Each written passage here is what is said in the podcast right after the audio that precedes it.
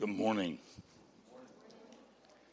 Please open God's Word to John chapter 8, the Gospel according to John chapter 8.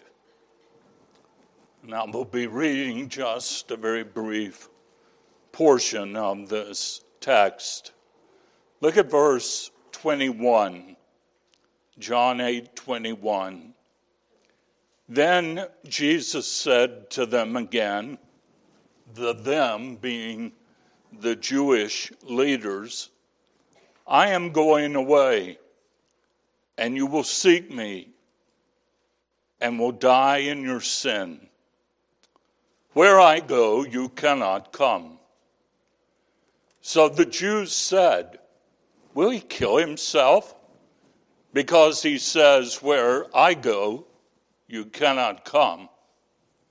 And he said to them, You are from beneath, I am from above. You are of this world, I am not of this world. Therefore, I said to you that you will die in your sins. For if you do not believe that I am, you will die in your sins. In the year 1971, John Lennon released a song titled Imagine. A portion of that song goes as follows Imagine there's no heaven. It's easy if you try no hell below us, above us, only sky. Imagine all the people living for today. Imagine there's no countries. It isn't hard to do. Nothing to kill or die for, and no religion, too. Imagine all the people living life in peace you may say I'm a dreamer, but I'm not the only one. I hope someday you'll join us and the world will be as one. And that song has become iconic. Now, strongly implied in Lennon's imagining is that there is no God. If there's no heaven, no hell, there must not be a God. And if there's no God, there's no absolute right or wrong, no judgment, and ultimately no accountability. It's well that he entitled his song Imagine, because that's all it is. God is reality. Everything that exists exists because of God. No God, no anything. And God, being God, means that there must be moral absolutes. There must be a moral law. And if there's a moral law, there must be sin. And if there's sin, there must be condemnation and judgment and punishment. Mr. Lennon, and it is to be feared many like him, are living in a fantasy world. And it's reflected in the song Imagine. I think you can tell I'm not a big fan of that song. Nonetheless, I'm going to work off his idea, and I'm going to ask that you join me in trying to imagine that there is no forgiveness for sin. Imagine that there is no forgiveness for sin. What would our lives be in this world if there was no forgiveness for sinners, no remission for the guilt created by our sins. What kind of world would that be? What kind of life would we have? Well, in order to help you think about that subject, I want to take up a few questions and answers. The first question is probably the one foremost on your mind right now. Why would I ask such a question? Why would I pose such a problem? Well, obviously, it's because I want you to think about forgiveness. But it's also because I think, I fear, that many of us have come to take forgiveness for granted. We assume there must be forgiveness.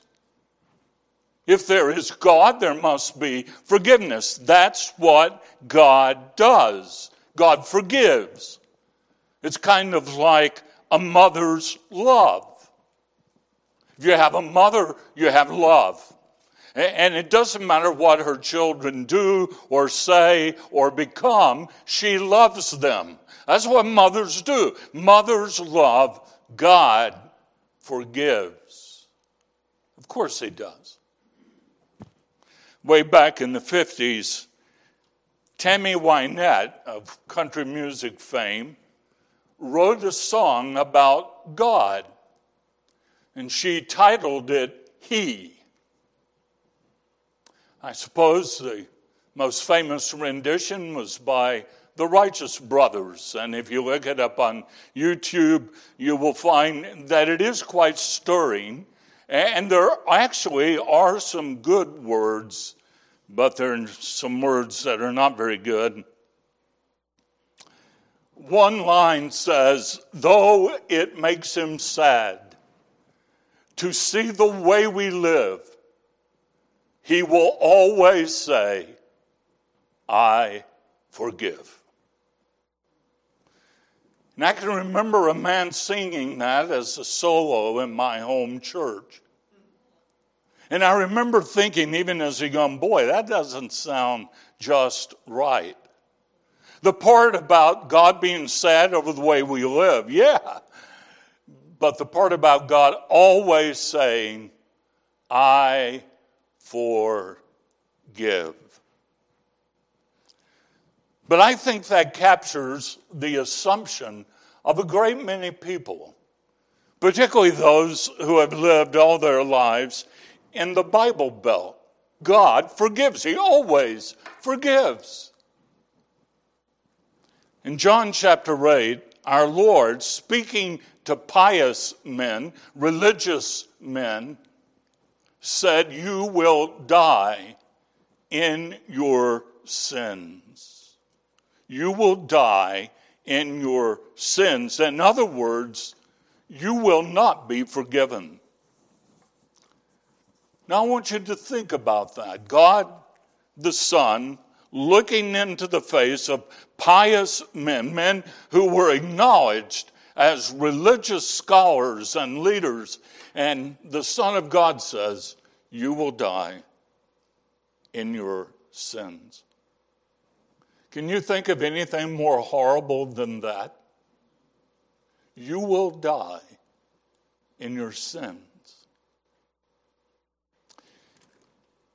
It is a horrifying thought, but it's probably true that there are people you know, people you love, who will die in their sins. Perhaps you yourself are headed for a death of condemnation. Are your sins forgiven? Has God forgiven you? Or are you on the brink of eternity in your sins? Now, here's what I'm pressing you to grasp there does not have to be a forgiveness for sin. God is no, under no moral necessity to forgive sin. God would be no less God if he chose not to forgive sin, any sin. You say, but God must display his mercy. Part of his glory is his goodness and his mercy. And that's why he must forgive. But Jesus told us in the Sermon on the Mount that the goodness and mercy of God is amply displayed in the fact that he sends the sunshine and the rain upon the just and the unjust. The fact that he allows one sinner to live one millisecond after he's born in sin is a demonstration of his mercy. The fact that he allows sinners to partake of common grace, to enjoy beautiful days and beautiful places and delicious food and wonderful music. That's an ample display of the mercy of God. God does not have to forgive sin. And if you're of the notion that, of course, God will forgive because He has to, He's God, you're wrong. He is God, but He does not have to forgive sin. Now, don't panic, don't misunderstand me. There is forgiveness for sins. Hallelujah. But there is forgiveness only because God graciously chose that it would be so. It's not because He has to. It's because he has chosen to.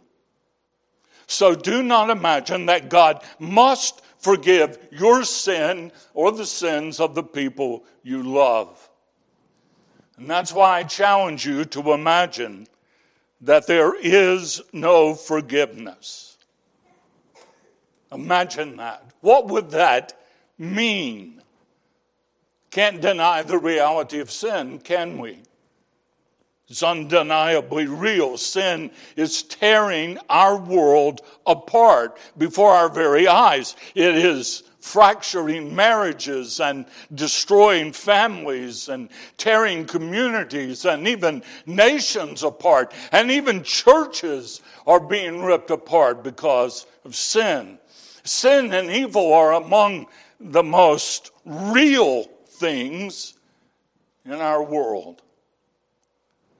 But suppose there's no remedy for sin in our world. Well, that brings me to the second question What would it mean for you if there was no forgiveness for sin? What would that mean for you, for your life? What would that mean practically if there was no forgiveness? Well, I want to suggest three answers. Number one, if there was no forgiveness, there would be no genuine, legitimate relief for your guilt laden conscience. You have a conscience, and your conscience has been, if it's not right now, it has been weighed down by sin.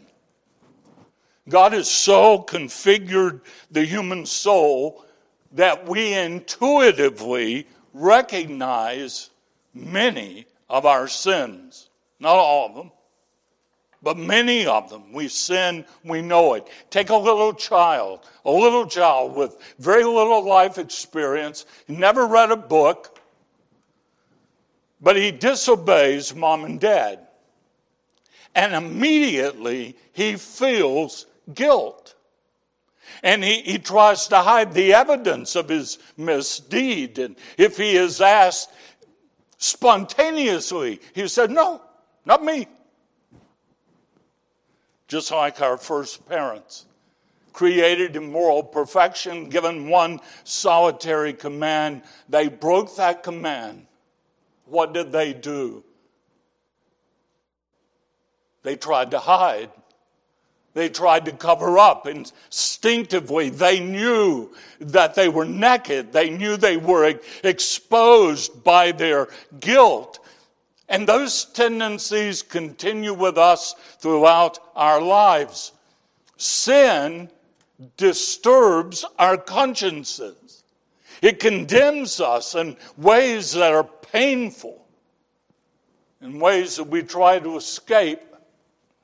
We try to deny that there is sin. We try to blame others for our sin. We even blame the law. If the law wasn't so strict, I wouldn't have such a hard time keeping it.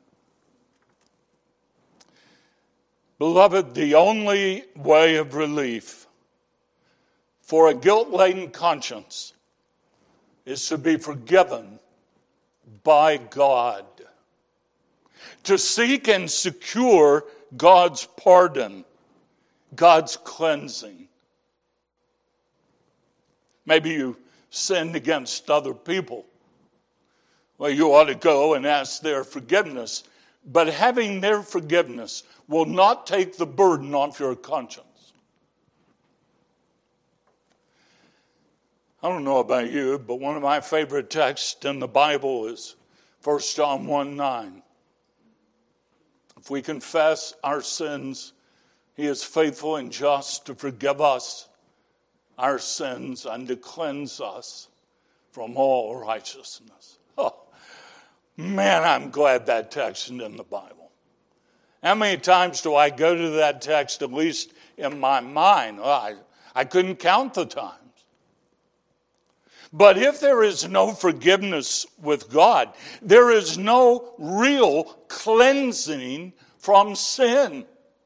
And even if our friends and loved ones forgive us, we're not forgiven. And one of the big lies of today's world is you must forgive yourself. That's, that's the real issue. Will you forgive yourself? What good is it to forgive yourself if the God who will judge you in the last day hasn't forgiven you?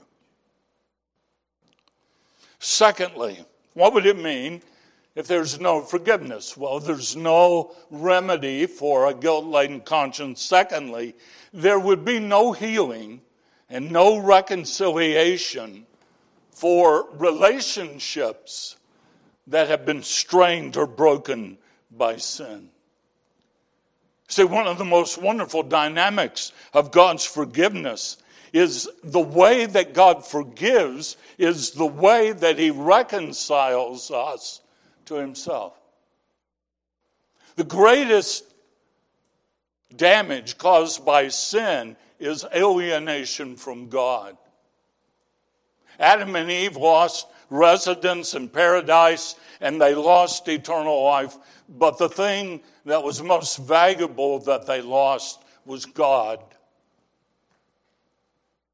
They ran and hid from God. They became estranged from God. And it was God that sought them, made coverings for them, forgave them, and reconciled himself to them. And the marvel is that in the same way that God forgives, he restores. And the fact that we can have a restored relationship with God means that any relationship that's been damaged by sin may be restored by His grace. But restoration must always begin with God. If we cannot be forgiven and restored to God, we have no hope of any meaningful restoration to any relationship in this present world. Never forget, beloved, sin is not primarily a relational problem, it's a spiritual problem. It's a problem that we have come to have with God. Only secondarily is it a relational problem. David did the most horrible things you can do to human beings. He stole a man's wife, ruined her reputation, and then had the man killed. And yet, in his prayer of penitence, he said, Against you, O God, against you and you only have I sinned and done this evil in your sight. Sin is supremely a spiritual problem, it's a problem with God. And any restoration must begin with a restor- restoration of relationship with God.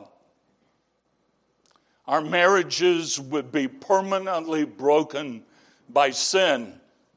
Our parenting relationships, our friendships would be permanently broken without remedy if there is no forgiveness from God.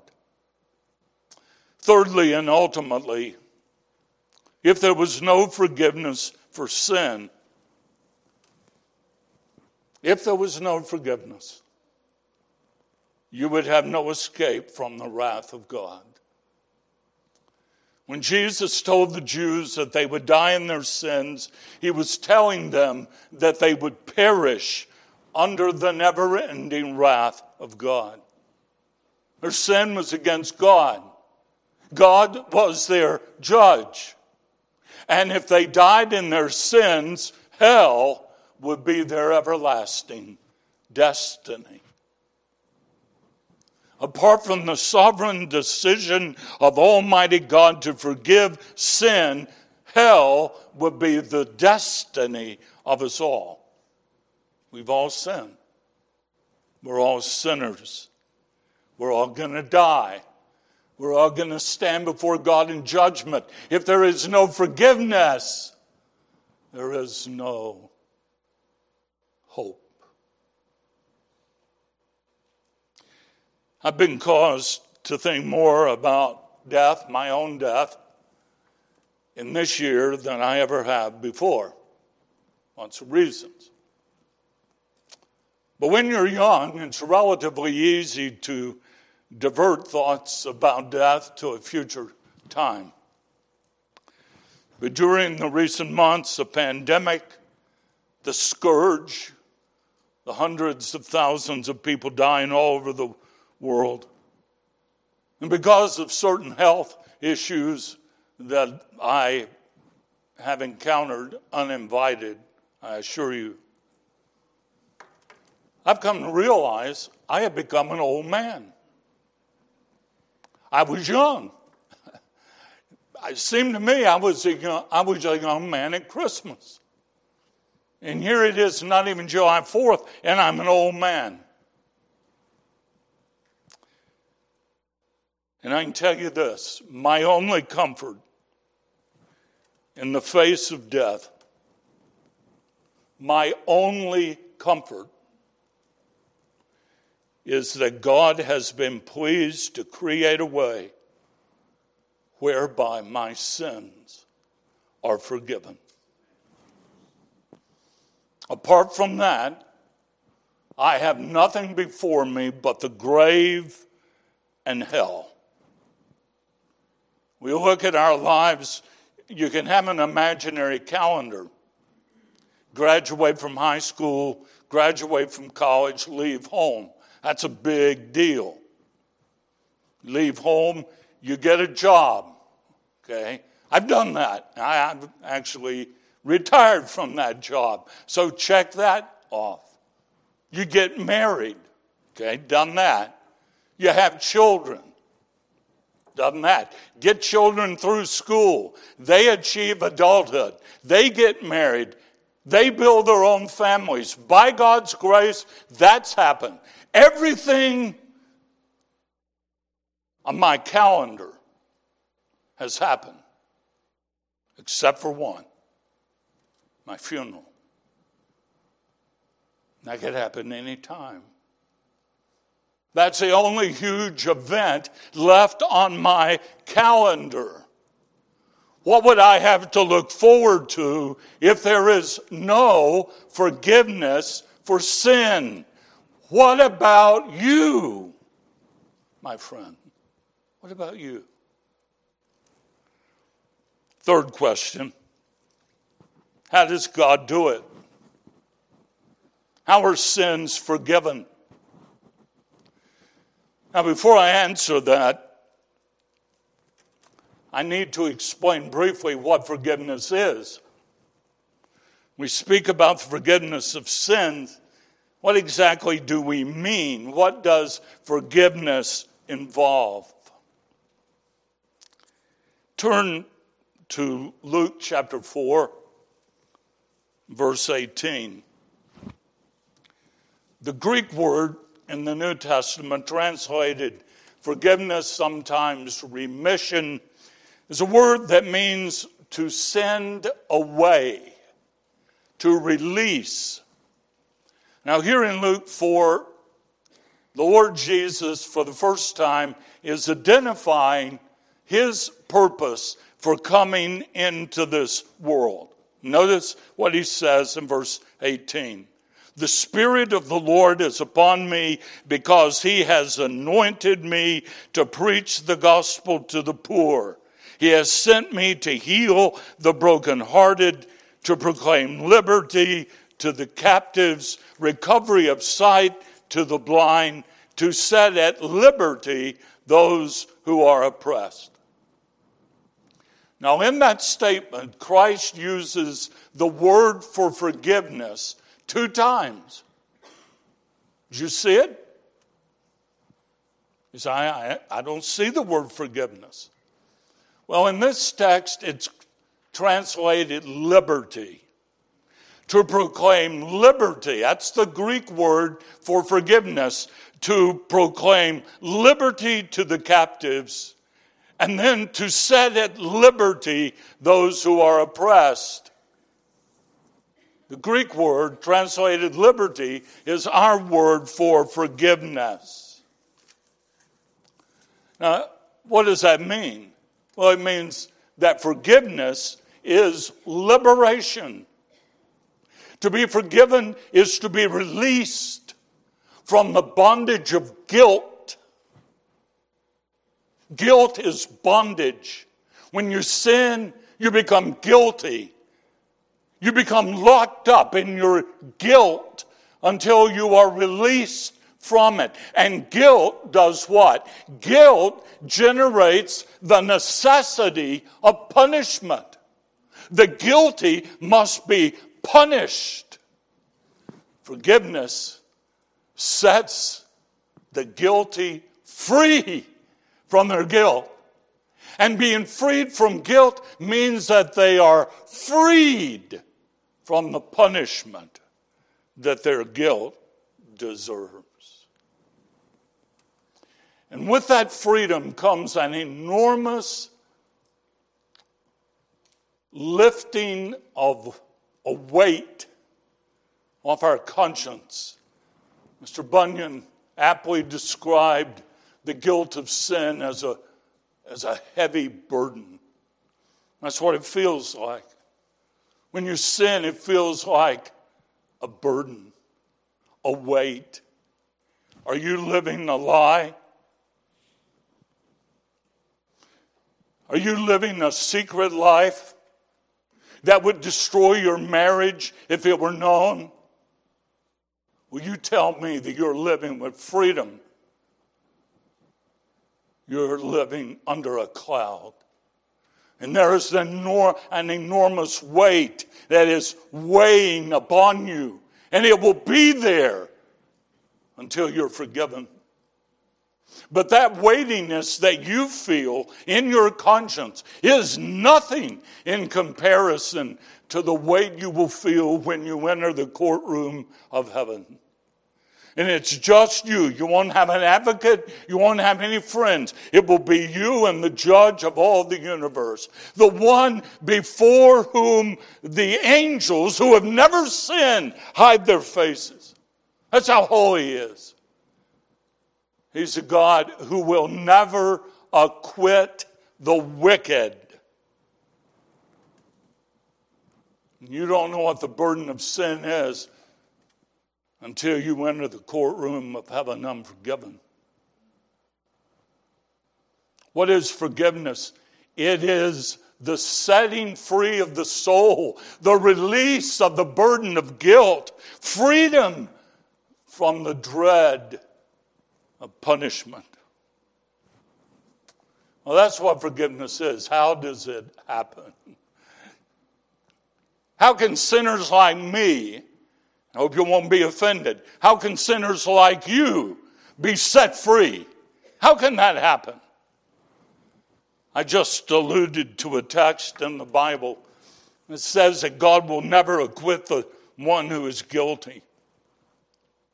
He'll never forget. He will never say, God will never say what we sometimes say to each other. Don't worry about it. None of us are perfect.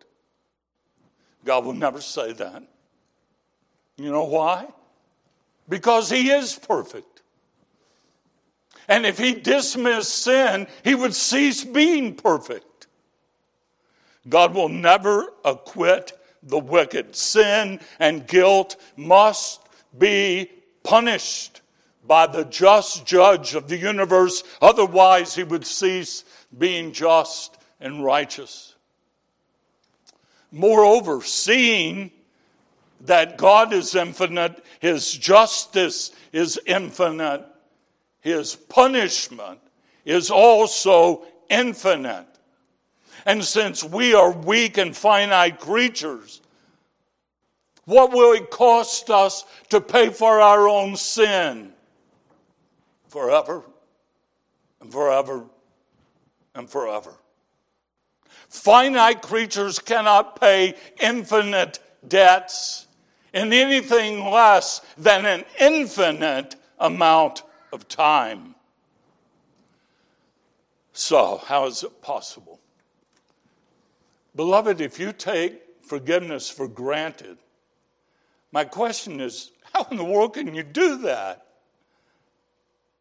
The most amazing thing in the world, in all the world, is that there is forgiveness for sin. How could that be? Well, that brings us to the supreme message of this book. From Genesis 3:15 all the way to the end. The supreme message of this book is what we call the gospel. The good news, and at the heart of the good news is that there is forgiveness for sin. There is. From all eternity, God devised a plan. A plan whereby sinners like you, guilty, deserving of hell, could be released from your guilt and punishment without one iota of suffering on your part. And at the same time, his absolute justice would be perfectly, completely satisfied. It's the most wonderful plan imaginable. But for God, in a certain way, it's a horrible plan. Because it's a plan that required that his only begotten Son be willing to enter this world and become a human without sin, but become a real, suffering, capable human. And that ultimately he would go in the place of sinners like you and me. And he would welcome to himself the imputation of our guilt, and then God would smite him with the infinite wrath that our sins deserve. We talk about that too easily. Turn to Ephesians 5. It's familiar text.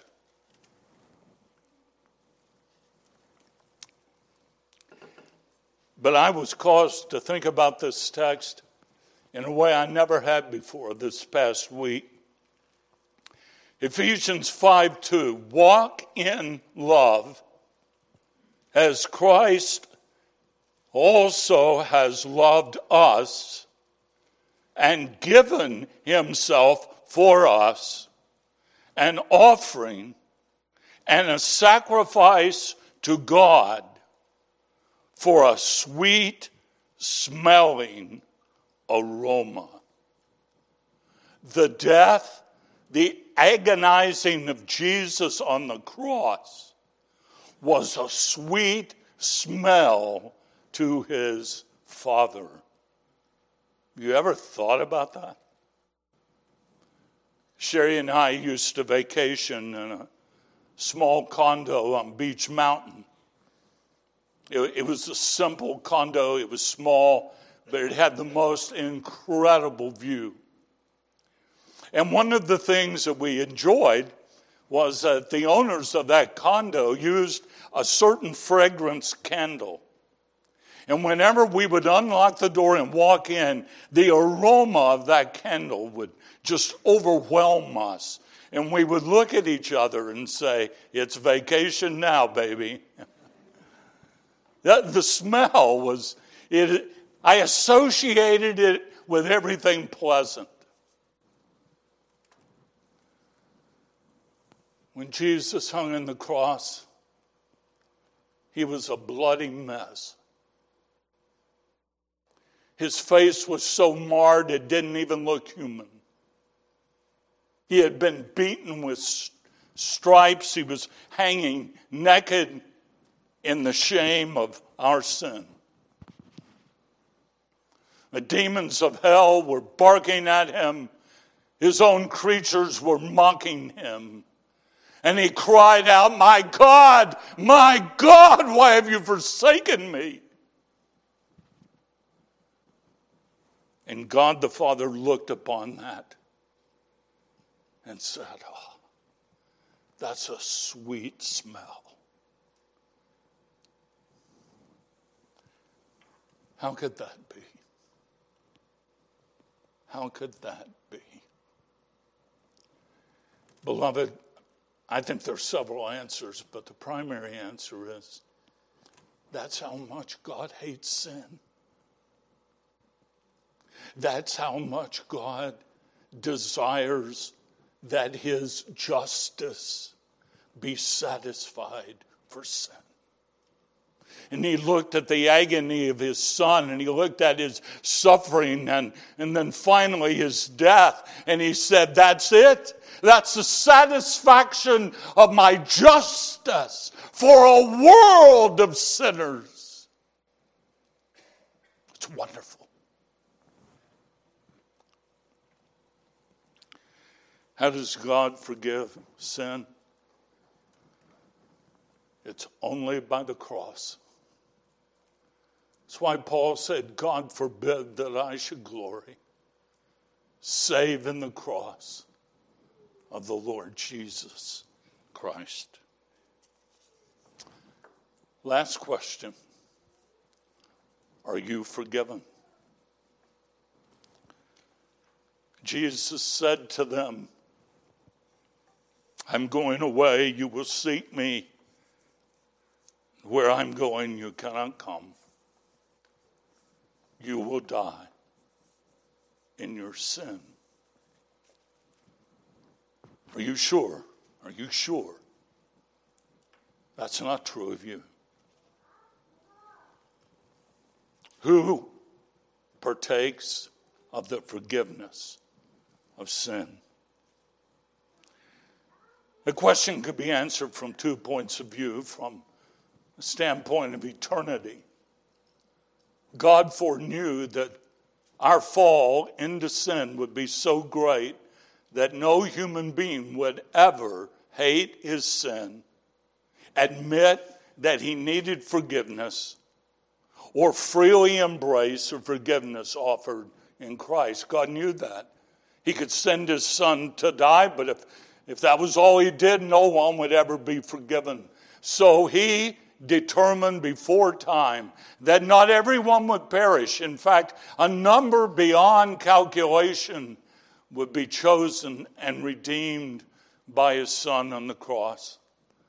And those people he gave to the son, for whom the son died, they're called his sheep. They're called the Israel of God. They're called the church. And he loved them and gave himself for them. That's from God's vantage point. From our vantage point, which is the only one that really matters to us, the gospel, the good news of redemption in Christ, the gospel contains a most wonderful promise. And the promise is that if any will believe, trust their sins to Jesus, believe that He died for them on the cross, that His death had such infinite value that He could pay for all the sins of every member of the human race if He chose. The gospel is if you believe that and you will entrust yourself to Him, He will receive you and He will forgive you. God gave His only begotten Son that whoever believes in Him shouldn't perish under the guilt of their sins, but should have eternal life. Throughout the Bible, the message is believe on the Lord Jesus Christ and you shall be forgiven. Christ, Acts 5:31, Christ God has exalted to his own right hand to be prince and savior to give repentance to Israel and forgiveness of sins. Acts 10:43 to Jesus all the prophets witness that through his name whoever believes in him will receive remission of sins. Acts 13 38. Let it be known to you, brethren, that through this man, Jesus Christ, is preached to you the forgiveness of sins. Ephesians 1 7. In Christ we have redemption through his blood, the forgiveness of sins according to the riches of his grace colossians 1:14 in christ we have redemption through his blood the forgiveness of sin. It's in jesus. Are you forgiven? I'm going to ask you a series of very personal questions short answer questions. And i urge you to answer them honestly. Number one do you know yourself to be a sinner deserving of the judgment of God? Is that how you see yourself? Question number two Do you acknowledge your own sin and do you reject your sin? Do you admit that your sin, not your wife's, not your husband's, not your neighbor's, your sin is evil? Do you hate it? Do you confess that your sin is your own fault, no one else's? It's your fault. And God would be entirely just if He sent you to hell. Can you say yes to that? Question number three Do you confess that the value of Jesus is so great? That his death on the cross could satisfy the justice of God for an infinite number of sinners and an infinite number of sins if God designed it to do so. Do you believe that the value of Christ is enough to pay for your crimes? Question number four Do you believe that the grace of God is so great that He would keep His promise to you that if you come to Him, He will in no wise reject you or cast you out. But if you believe on his son, he will forgive your sins. That's his promise. Do you have complete confidence in the trustworthiness of God? That if he made that promise to the world, he made it to you. And if you were to respond, he would welcome you and he would forgive you. Do you believe that? Lastly, Do you trust God to forgive all your sins for Christ's sake and Christ's sake alone? Have you called upon Him? Oh God, you know me. Sins that I've never recognized, you've seen them all. You know how dirty I am inside. You know the crimes I've committed. I deserve to perish. But I believe that Jesus is more than capable of saving sinners like me. And I believe your promise is true when you invited me to come to Him and be saved. And I do come. I do come. Right now, I come. And I ask you, Lord Jesus, be my salvation. Forgive and take away my sin. Release me from my guilt. I trust you.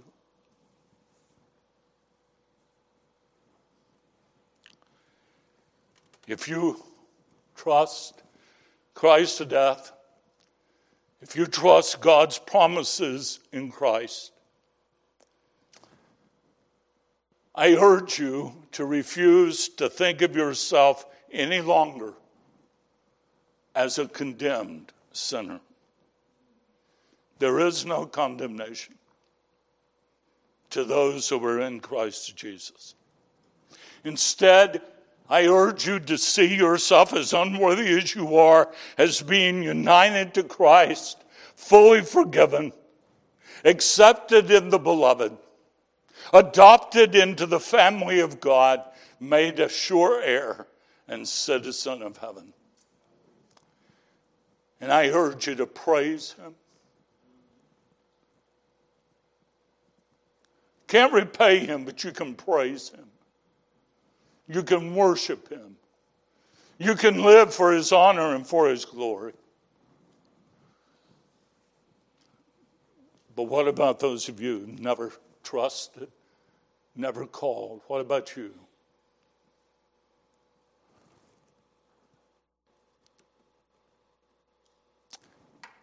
If you do not believe, you will die in your sins. That's it. It's Jesus or hell. Don't go on rejecting him. Come to him now. Let's pray.